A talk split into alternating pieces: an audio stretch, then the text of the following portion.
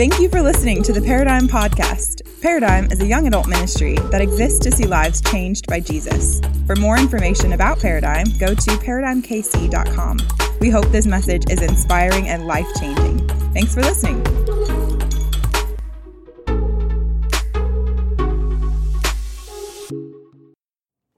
You have a copy of God's Word, once you find the book of First John, my name is Chad, and I hope this video finds you doing well. It is Easter week, and so if you don't know what that means, we're kind of fired up about Easter. I mean, we're here shooting this video, coming to you right now because we believe that Jesus is alive. And, and we have this, this book called the Bible that, that, that exists because men and women, they, they saw Jesus raised from the grave. One of those guys named John, who's we're going to be reading some of his writings tonight, his life was radically impacted because he saw his, his best friend Jesus crucified, and then three days later, he saw him raised from the grave.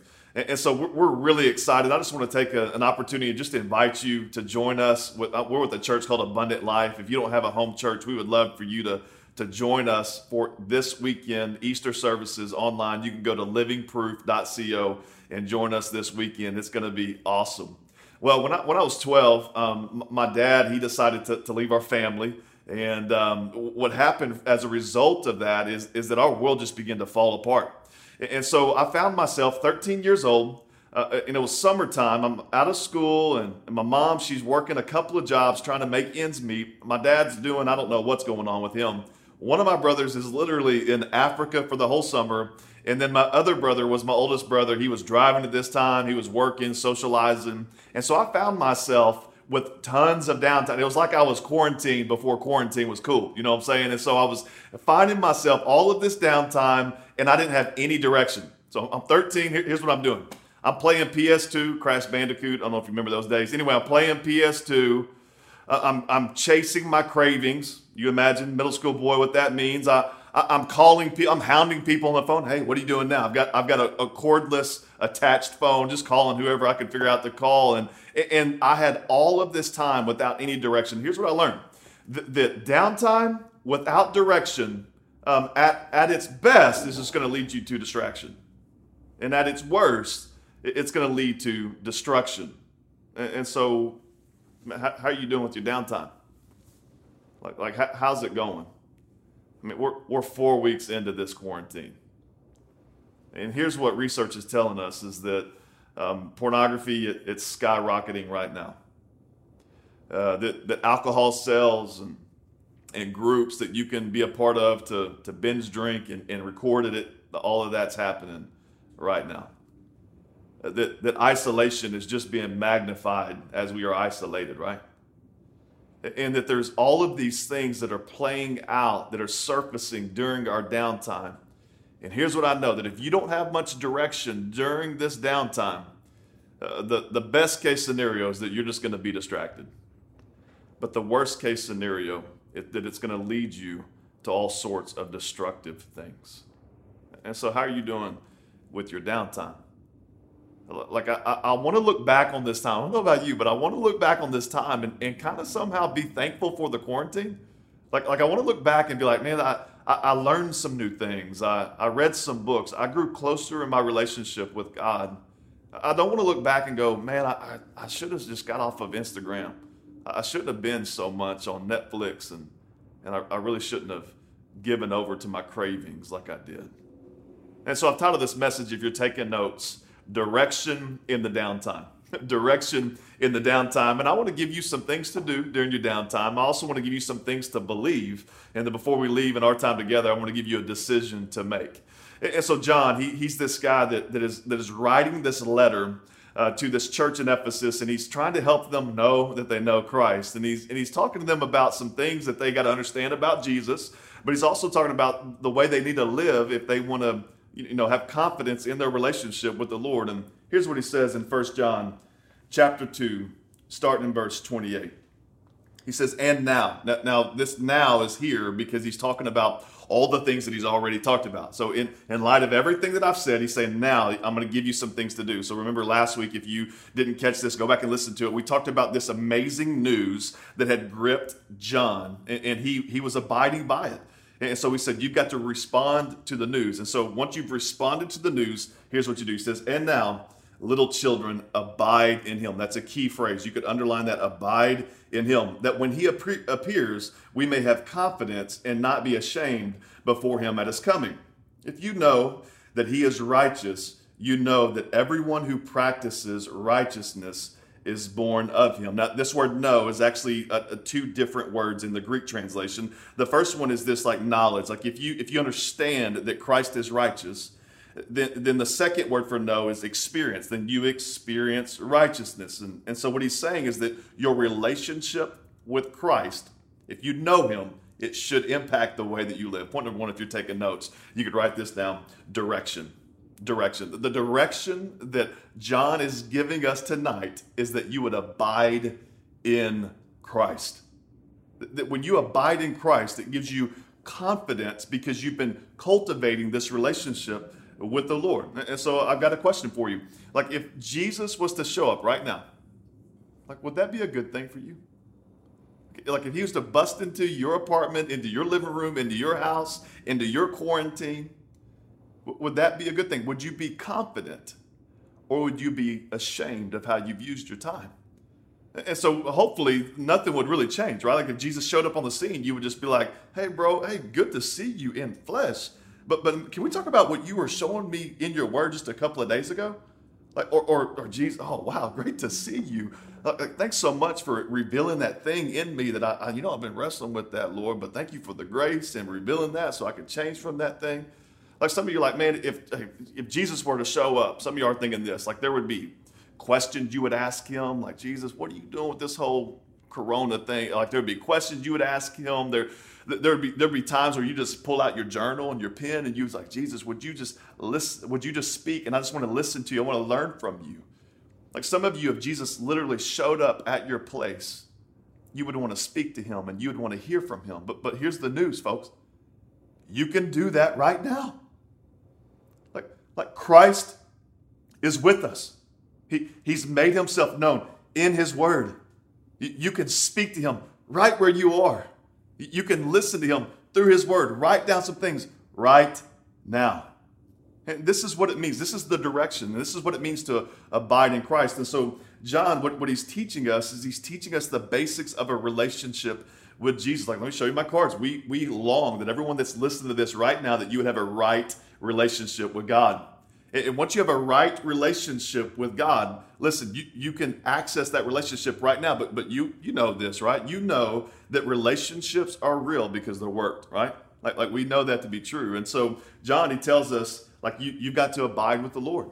And so I'm 21 years old, been really following Christ for about a year, and, and I come across this concept that's all throughout Scripture and this idea that we need to abide in Christ. And man, this has stuck with me for the last several years. Like just thinking about what does this look like practically? How, how can I abide with Christ? Like um, when I when I stepped into ministry, I actually titled my first ministry. It was called Abiding Branch Ministries because this is such a key component in your relationship with the Lord. But but, but what does it mean, right? That's the question we got to ask. If, if we're called to abide in Christ, this is the direction that John has given us to leverage our downtime to spend time with the Father. What does that even mean? Like what what does this abide? mean? Well, there's an old theologian named J.C. Ryle, and he says this To abide in Christ means to keep up a habit of constant, close communion with Him, to be always leaning on Him, resting on Him, pouring out our hearts to Him, and using Him as our fountain of life and strength, as our chief companion and best friend. To have His words abiding in us is to keep His sayings and precepts continually before our memories and minds to make them the guide of our actions and the rule, listen, of our daily conduct and behavior. And so J.C. Ryle is, is basically saying when you abide with Christ, you are close with Him on the regular. And so that's what it is, but what does it look like? Well, let me just give you um, this little catchy acrostic TPTP. We've been hearing a lot about toilet paper, so TPTP. If you want to abide with Christ, you got a TPTP. All right, this is the things you need. You need a time and a place. That's the first TP. A time and a place. And then you need some tools and a plan. So if you're going to abide with Christ functionally, pick out a time. Maybe that's early in the morning for you, middle of the day, late at night. You got time. I know you got time. All right pick out a place. Maybe that's your bedroom, maybe it's your living room where you can focus, all right? Where there's there's minimal distractions. And then you need some tools, like you, maybe you got a study Bible, or you can hop online and get a Bible that has some commentary so that you can figure out some things, uh, a journal, a pen, so that you can interact with the text. And then you need a plan. So let's say you have all those things. What's your plan? Like, like functionally, how do you pray? How do you read? The, I think a lot of times people will say, "Hey, um, you, you got a relationship with God. That's great. Now, now go pray and read your Bible." And you're like, "All right, I'm just gonna go." I'm just going go over here and go pray, and I'm gonna, I'm gonna go over here and read my Bible. And you get over there and you're like, all right, I'm supposed to pray. I think I'm supposed to like cross my hands.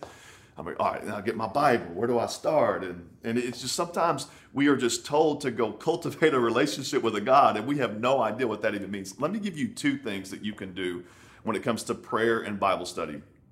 First of all, when it comes to prayer, you can just write down this word A C T S, acts. And here's what that stands for it's four things that you can do when you pray. The A stands for you can adore God. Just begin to, to say to God when you close your eyes, God, thank you for being amazing, for being awesome, for being all knowing. Just do A's, then do B's, whatever. Adore Him. The, the C stands for you confess some things. God, I, I, I need your help. You, God, I, I need you to move into my situation. This has got me stressed out over here. God, I need to confess to you, I, I did not do something that was pleasing to you. And then the T stands for thanksgiving. God, I thank you for this. I thank you for that. You begin to thank God in your prayer time. And the S stands for supplication. That's just a big word that means what do you need God to supply you with? Adore Him, confess some things to Him, thank Him, and then ask Him to supply some things when you pray. And maybe that give you some direction during your downtime on how to pray and talk to God. Uh, the, the, the second thing when it comes to Bible study, let me give you another acrostic. It's the word soap. And here's what this stands for is that you open up the Word of God, you, you read a passage of Scripture. Uh, we're walking through First John, start there. And, and you write down in a journal, you write down S stands for Scripture, all right? Write down a verse that stuck out to you. O stands for observation. So you, you write down some thoughts based upon that Scripture. A stands for application. You, you say, okay, in light of this Scripture, is there a promise I need to believe? Is there a sin I need to repent of? Is there, is there a call or command I need to obey? And you apply some things. And then the P stands for pray. And so this is what it functionally looks like for you to abide in Christ in your relationship with Him. That you pray and you get in His Word. And so during your downtime, how are you going to leverage this moment? Uh, Winston Churchill, he says this that we should never waste a good crisis. We should never, we shouldn't waste this time. Like, like I'm trying to give you direction so that you can cultivate the most important relationship that you have, and that's the one that you have with your Maker. How are you doing? What are you doing? Are you abiding in Him? Listen, the Holy Spirit, He does something unique in our life when we begin to uh, do these spiritual dis- disciplines. It's like He does heart surgery on us. Like we open up His Word and we begin to pray, and God begins to change us from the inside out, and we all need that during this time. Make no mistake, this time is a test. That God is, He's trying to reveal and expose some things in all of us. Our pastor this past weekend, he said this that idleness, it reveals our idolatry. And so pay attention to how you're spending your time and what you're spending your time on, and it will, it will reveal to you what matters most in your life. And so some of y'all are TikToking your days away uh, you're on Instagram, you're streaming things, you're, you're, you're just busying your life with all of these trappings of the world and they are distracting you. I'm not trying to say any of those things are wrong, but if you are not slicing out and carving out time to cultivate your relationship with the Lord, man, you're missing out on the opportunity that God has afforded you. So, so today we're in downtown Kansas City, and about a year ago, uh, I took my wife down here for a little weekend getaway, and and so we uh, we got a hotel room in a fancy hotel, and we went to a nice steak house. And man, it was an incredible weekend. We don't do this a whole lot, and some of y'all, if you know me, we have three little girls, and so the fact that we could carve out a, a couple of days to get into the city and just devote to one another, man, this was a big deal. All right, so here, here's what I did: I eliminated all distractions. All right, I, I opened up the calendar and I got away with with the most important person in my life, my wife. I want you to imagine that I've done all of this stuff. I, have eliminated all the distractions. We've gone to the hotel. We've got all the plans laid out. And then we get into the hotel room and I just pull out my phone and I'm just like on Instagram the whole time. Or I'm, I'm, I'm like, hey, she's like, hey, Chad, what are you doing? I'm like, oh, I'm just trying to find something to watch on Netflix. she would be like, uh uh no, no, no. No, I, I want you to cultivate this relationship. And so I need you to not be busy with all of those things. And listen, if I would have done that, I would have missed the moment to cultivate our romance. And I share that with you because I think that's a picture of the opportunity that God has given us to cultivate our relationship with Him. Like He, he has, we, we are forcefully having to, to, eh, to eliminate distractions from our calendar, right? It's like we have been quarantined, we've been isolated, we have downtime. What are you doing with it? And God wants to do something profound in you during this time. Don't waste it, paradigm. Don't waste it. John, he goes on to say this in chapter 3, verse 1. He says, Behold, now this is like an emphatic, like there's almost like John just raises his voice. He gets a little excited here. And then also it's it's not only just like a like let's go, it's it's also a command. And so he says, Behold, what manner of the love, what manner of love the Father has bestowed on us, that we should be called children of God. And so what John is saying is like, listen, listen, listen, you got to get this. God is crazy about you. Like God loves you. And some of y'all, you have a hard time believing that, but the Word of God is emphatic that He loves you. It, it, this should kind of almost blow your mind when we consider the amazing love of God. Listen, if you surrendered your life to Jesus, this love, it defines you. Nothing else defines you. Not your past, not, not that one night stand that you had. If you have a divorce on your record, that doesn't define you. Not that weekend romp that took place when you were in college. Your depression doesn't define you. Your orientation doesn't define you. Your isolation doesn't define you. Your failures, maybe just in the last couple of weeks during this quarantine, doesn't define you. If you know Jesus, his love defines you. He's your father. Fathers name their children, right? So I have, I have three kids, and when they came out, I didn't ask my kids what they wanted to be named, right? They couldn't even talk. They looked at me, the daddy, and said, What do you want to name this child? And I named each one of those children. Why? Because I'm their daddy. And God is our father, and He loves us, and He is the one that defines us. Point number two, if you're taking notes, you could write this down definition. Definition. Listen, what makes a person a Christian is not their love for God, but it's His love for them. And I don't think we understand this. Like, I think we have a hard time really wrapping our mind around this. Like, we feel loved by God when we feel lovable, right? Like when we're doing good, uh, when we haven't sinned that bad, you know, we think, okay, you know, I bet God loves me. I bet He's pleased with me. But listen, God's love for you has nothing to do with you, it has everything to do with Him. C.S. Lewis says He loves us not because we're lovable, but because He is love. And we need to wrap our minds around this. Like, like here's what I know. Regardless of what I do with this sermon, God loves me. Like, like you could thumbs down this sermon. You could stop it right now. But here's what I know. God has already subscribed to the YouTube channel. He has already thumbs up the message and he's already shared it with all the angels. Like, check out my boy, man. They're like, well, he don't preach real good. He's like, I know, but I'm crazy about it. And God loves me regardless of what happens in my life or what anyone thinks about me. This is what defines me that He loves me, and this love is extended to everyone that's hearing this right now.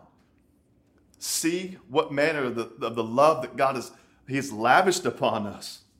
Like, here's what I know that my picture is on God's screensaver on the background of his iPhone. Like, He looks, He's crazy about me, and He's crazy about you too. He loves us. So, when I was um, first studying God's Word, I memorized this verse in, in a different translation. And, and, I think it really captures the heart of this verse a little, bit, a little bit better. It says this See, it says this it says, See what manner that the love of God has lavished upon us, that we would be called his sons. Now, I love this word lavish. That's the word that it uses. It really captures the heart. This word lavish in, in the dictionary, it literally means that, that it's sumptuously rich. It's, it's elaborate. It's luxurious. It bestows something in generosity or in extravagant quantities. It, it literally lavish comes from this Latin word that means a deluge of rain. So, so I'm a shower guy. Like I just I love big showers and like my brother, he just built this amazing house. and and, it, and when I walked into his master bathroom, it looked like my it looked like my brother had installed a drive-through car wash. Right?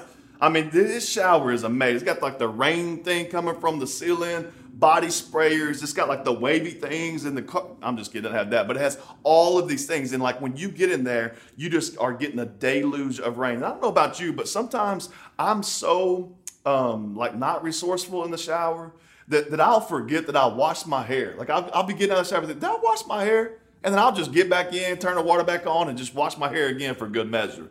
And I just, I love being underneath the, the rain and the waterfall. Listen, I share that with you because God has a shower, like a drive through car wash of love for you.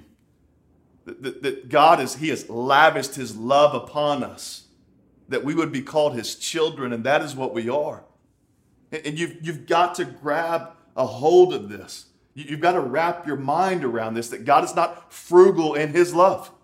Like God's not trying to budget His love. And He's not looking at you going, I don't think we can afford to give love to that one. We're kind of running tight this month. No, he, he gives his love away greatly. He, his love is rich, it's infinite, it's lavish.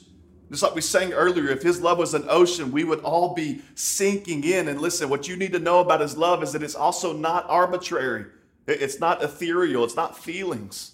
And so when John is writing this, he says, See how great the, the love that the Father has lavished upon us. When he says that, like he, he's connecting that to an event that he saw when his friend Jesus hung on a cross and he poured out his love, that God demonstrated his love. And so it's not just some hollow statement like a middle school romance, all right? This is a reality that's been demonstrated in history. And so here, here's what I know Jesus, he doesn't reject anybody that comes to him. And so maybe right now, when you're listening to this, you, maybe you feel like, man, God doesn't, he doesn't know what I've done.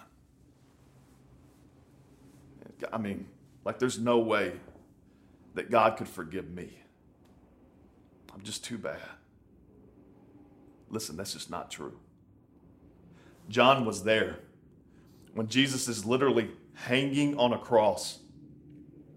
Jesus was crucified between two other men, one man on his right, one on his left. John was there. He heard Jesus say this that, that one of them cried out to Jesus and he was mocking him. He's like, If you're the Son of God, why don't you save yourself and then save us? And then on the other side of Jesus was another criminal that was saying, Lord, would you remember me in paradise? And Jesus looks, he's, he's in between these two people. He looks at one that is rejecting him and mocking him, one that is, that is coming to him and asking for mercy. And Jesus looks at the one that is a criminal being crucified next to him. And he says, Today you will be with me in paradise. Jesus' love is extended to all. It's not arbitrary, it's not false, it's not hollow. But his love is rooted in the reality that he laid down his life for every person. Why would you reject that? Why wouldn't you want the love of your Maker lavished upon you? Why wouldn't you want forgiveness and mercy and grace? This is the heart of the gospel. And so I hope that you would receive this love tonight. John, he goes on, he says this Therefore, the world does not know us because it didn't know him. Like, like what he, he's saying is that, that once you receive that love, it begins to uh, allow you to be changed into the likeness of Christ. And like, so some of y'all have seen this, right? Like you've seen this over the break that some of y'all, you've been following Jesus for a couple of months and then everything has, has kind of just gone crazy in our culture. And, and, and you're the person that people are going to for stability and answers. And, and you're just kind of like i this is crazy that god is using me. And then and then like you found yourself on the phone with somebody and you just you didn't know you were going to say this but you said hey could i pray for you? And you're like oh my gosh i'm the one praying for people right now. You know it's like because god is working in your life because you understand his love and and you're beginning to look like jesus in verse 2, he goes on, he says, Beloved, now we are children of God, and it has not yet been revealed what we shall be, but we know that when he is revealed, we shall be like him, for we shall see him as he is. Like, like what John's saying, you keep abiding with God, and you're going to grow into Christ's likeness. It'll be gradual, but you will make progress. Verse 3 And everyone who has this hope in him purifies himself just as he is pure. What we're saying is when you understand the love of God, it begins to change you from the inside out. Verse 4 Whoever commits sin also commits lawlessness, and sin is lawlessness. And you know that he he, being Jesus, was manifested to take away our sins. That's a key verse or key phrase. Take away our sins, and in him there is no sin. So, so John's reminding us of who Jesus is, that Jesus came to take away the penalty, the power, and the presence of sin. He came to take away the penalty of sin. This is a big word called justification, so that we have right standing with God. Jesus came to take away that penalty. Then he also came to take away the power of sin. It's a big word called sanctification. It just means that you are made into the likeness of Jesus and then John goes on, he says this, then in verse 6, he, he says, Whoever abides in him does not sin. Whoever sins has neither seen him nor known him. All right, let, us just stop for a second, right? Because some of y'all are listening to this and you're thinking, uh oh, like I, I thought I was abiding in Christ. It seems like John's almost trying to convince us we're not Christians at times, right? You know, and so I'm like, what, what is he saying here? Now, when you look at this in the original language, it really helps you understand the, the heart of what John is saying. In the original language, what he's saying is when, when you uh, sin, it means that you're habitually doing that. Okay, so he's saying that whoever abides in him does not habitually or willfully sin. You don't make a practice of sinning. He says, Whoever practice sins, whoever willfully sins and habitually sins, has neither seen him nor known him. And so, what he's saying is that you cannot have habitual sin in your life where you are choosing, you're planning your sin and be, be submitted to Christ as your Lord and your Savior. It doesn't work. Now, if you sin from time to time, if you mess up, we're all human uh, that that's going to happen. So so don't rule out your salvation because you had a, a, moment of frustration, right? Like even this last week, my dishwasher broke. So on top of everything, I had to go fix my dishwasher, and it was one of those things I thought was going to be easy. But by the time I was actually close to fixing the dishwasher, I just wanted to pick it up and hulk that thing and slam it and then throw it out the door, right? And then my wife comes in and she's like, uh, "What's that smell?" And I'm like, "You be quiet," you know. And I start getting firm with her, and then to, to layer on top of that, we were about to Zoom with a couple and invest in their relationship. And then we were like, well, first of all, maybe y'all need to invest in our relationship. We need to apologize to each other because I just had some frustrations that I just wanted to take out on my wife because the dishwasher frustrated me and then we're quarantined. I'm just, it was kind of a breaking point for me, you know. And now if if I take that and go, that is evidence that I'm not a Christian, that's a problem. See, it's not so much when we mess up, but it's how we respond to the mess up. And God wants to cleanse us from our sin. And He's already told us that if we say that we are without sin, we're a liar and the truth is not in us. And so He's telling us that we don't habitually and willfully sin and follow Jesus. That's what He's saying here. I wonder, have you made a practice of sin during the shut in? And maybe some of you are thinking, no, I've been pretty squeaky clean. Well, well, let me ask this How have you been abiding and cultivating your relationship with Christ? And let me just throw out a, a definition of sin if you are not abiding and cultivating your relationship with Christ, you are not doing the good that you know you ought to do, which is a sin. And so, how are you doing with your sin during the shut in? And Christ wants to have wants us to have victory. He wants us to understand who God is. He wants us to understand who we are. And he wants us to understand what it means to follow him that he came to take away the penalty and the power of sin, but he also came ultimately to take away the presence of sin. This is glorification. This is a big word. And, and this is the truth that we hang on to as believers of Christ that one day that you're not going to struggle. Like in eternity, you will not struggle with lust. In eternity, you will not struggle with fear and anxiety. That one day Christ is going to remove the presence of sin in totality. But in the meantime, we fight and we cling on to our relationship with the Lord. John, he goes on in verse 7, he says, Little children, let no one deceive you. He who practices righteousness is righteous just as he is righteous. Now, again, you got to understand the order that John is going in. He calls you children and then he gives you a behavior. That our new birth always precedes our new behavior. It's not the other way around we receive the righteousness of Christ and then we go live righteous. We don't have to live righteous in order to receive the righteousness of Christ. He doesn't say, you go act like children of God and then maybe you'll become a child. And He addresses us as who we are. Our new birth, little children, leads to new behavior. He goes on in Verse 8, he says, He who sins is of the devil, for the devil has sinned from the, from the beginning. For this purpose the Son of God was manifested, that he might destroy the works of the devil. Whoever has, whoever has been born of God does not sin, for his seed remains in him, and he cannot sin because he has been born of God. Again, he's talking about you don't make a practice of sin. And so, like, I remember reading this text when I was a young adult, and like, this messed with me, y'all. like, again, I've said this before, but I wish the Bible just wasn't so clear. Like, I, like, I wish that I could justify my hypocrisy a little bit easier. But when you read this, it's just kind of like, man, it is is what I claim to believe really affecting my behavior, and that's where I was. What I claimed to believe was not affecting my behavior, and so my behavior was revealing that what I claimed to believe was not real. And so, what do you believe? Because here's what I know that we say what we think, but we do what we believe.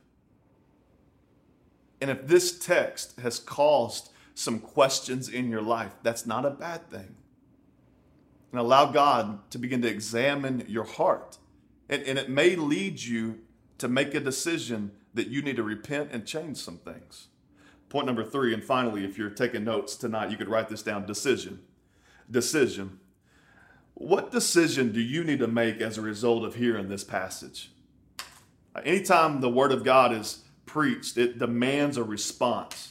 And so, some of you listening to this message right now, the, the, decision that you need to make, you, you need to repent and refocus. Let me explain what I'm talking about. So, right now, I am positioned properly to have the best focus that you can have. Now, now, that may not be a good thing for some of y'all, but my wife, she likes the, the focus that's going on. But when I get out of this position and I begin to walk in a place that is not positioned properly, I begin to lose my focus. And this is a picture of some of y'all right now. You have left the position where you had the focus and now you're distracted in your downtime and it's causing all kinds of problems and dysfunction in your life. And here's what you need to do you've got to repent and refocus. Repent means that you return to the position where you had the focus.